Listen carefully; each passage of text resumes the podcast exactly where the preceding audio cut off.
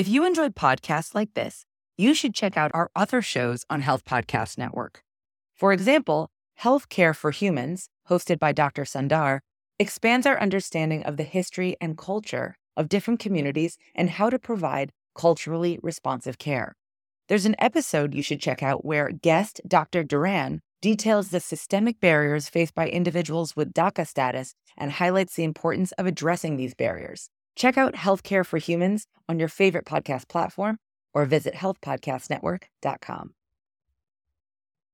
I'm Dr. Tara, and this is Hopeful Hints, a podcast where you'll receive quick, hopeful hints on all things women's health and infertility. Here, you will find education, inspiration, and most importantly, find peace and empowerment as you walk through the next steps in your healthcare journey. Hello, and thank you for listening to Hopeful Hints and watching on YouTube. I'm Dr. Tara, your host for this week's episode. So, we're going to continue our conversation this week on PMDD. And we're going to take a look at what is going on in the brain and why treatments have to be so different, or why this disease looks different than PMS, as we learned last week.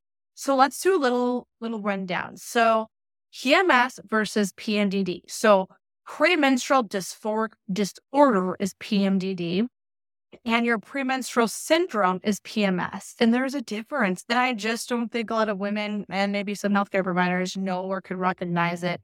And that is what I'm hoping we can do is continue to raise awareness on PMDD and PMS. But I see far too often in my practice, PMDD go undiagnosed, not treated appropriately, women really struggling, families, couples really struggling. So let's continue this conversation.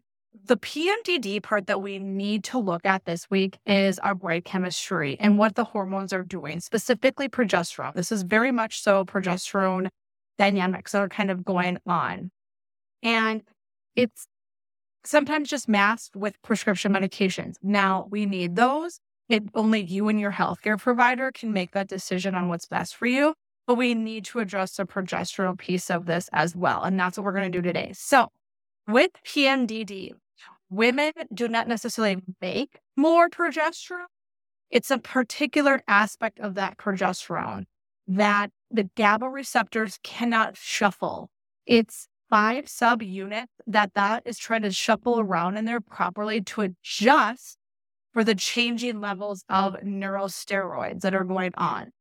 And in PMDD, subunits can't handle it. It's a lot going on. It doesn't know what to do. And so one, what happens? We have a decreased inhibitory effect of GABA. We've probably all heard of that, but that's a neuro aspect of our brain too that's going on.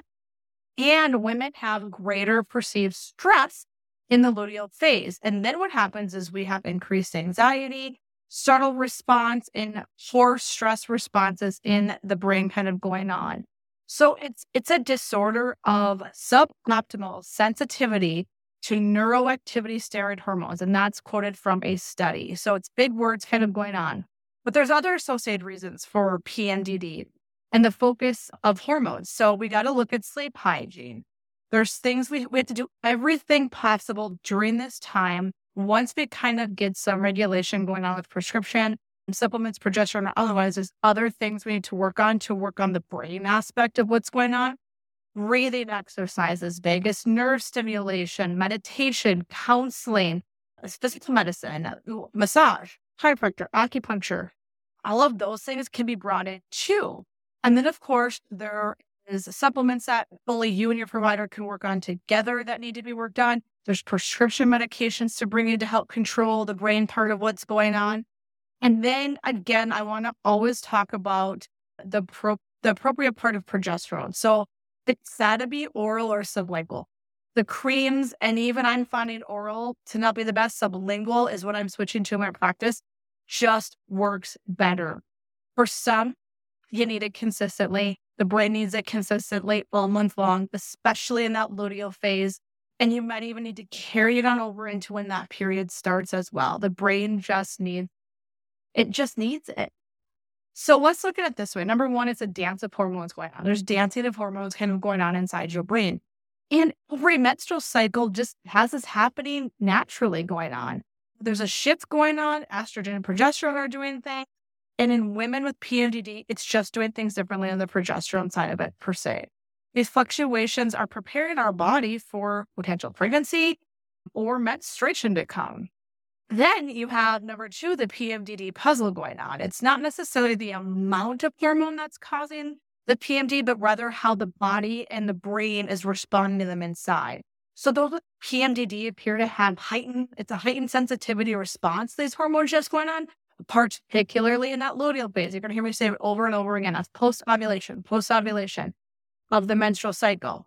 And then progesterone, we've got to look at this differently. So when discussing PMDD, we have to look at progesterone all the time. It's a hormone, again, to break down why and what progesterone does. It's the hormone that prepares the uterus for potential pregnancy.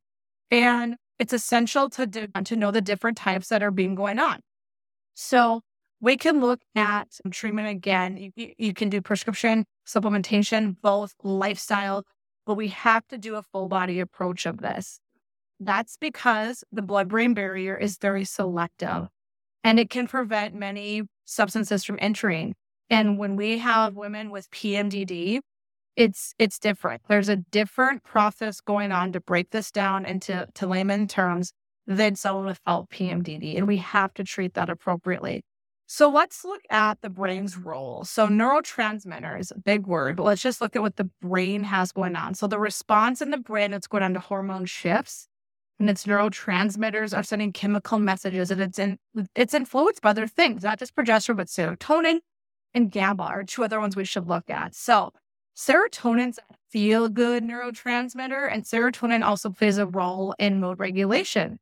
And when hormone fluctuations are occurring, especially in our friend, yes, progesterone, and its metabolites or its breakdown, this can very much so impact the, the serotonin levels. And then we have a big disruption in mood going on. And that is very common in PMDD. Let's talk about number two, GABA. So, what is GABA? GABA is a neurotransmitter again. And what it does is it slows down the brain activity. And there is parts of this going on that lead to mood and behavior changes also during this stage. So, there is supplementation for that. We just can't forget about that as well.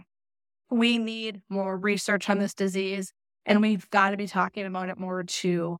It is a web of hormones and neurological factors. It's not just hormones. We got to forget about the neural part of it as well. And we have to really have a tailored, individualized plan for you and really see where you're at. What needs to be adjusted? What dials need to be adjusted that month, that week? And really work closely for a while with the provider. It might be weekly, it might be every two weeks for a while until we can get you comfortable and feeling better and the appropriate treatment for you to move forward. There's help for you. There's providers who care and really understand this, and you're not alone. As always, you can drop us a message if you're suffering and need some assistance with this. We're here for you. Thank you so much for listening to this week's episode. If you enjoyed podcasts like this, you should check out our other shows on Health Podcast Network. For example, Healthcare for Humans, hosted by Dr. Sundar, expands our understanding of the history and culture of different communities and how to provide culturally responsive care. There's an episode you should check out where guest Dr. Duran details the systemic barriers faced by individuals with DACA status and highlights the importance of addressing these barriers. Check out Healthcare for Humans on your favorite podcast platform or visit healthpodcastnetwork.com.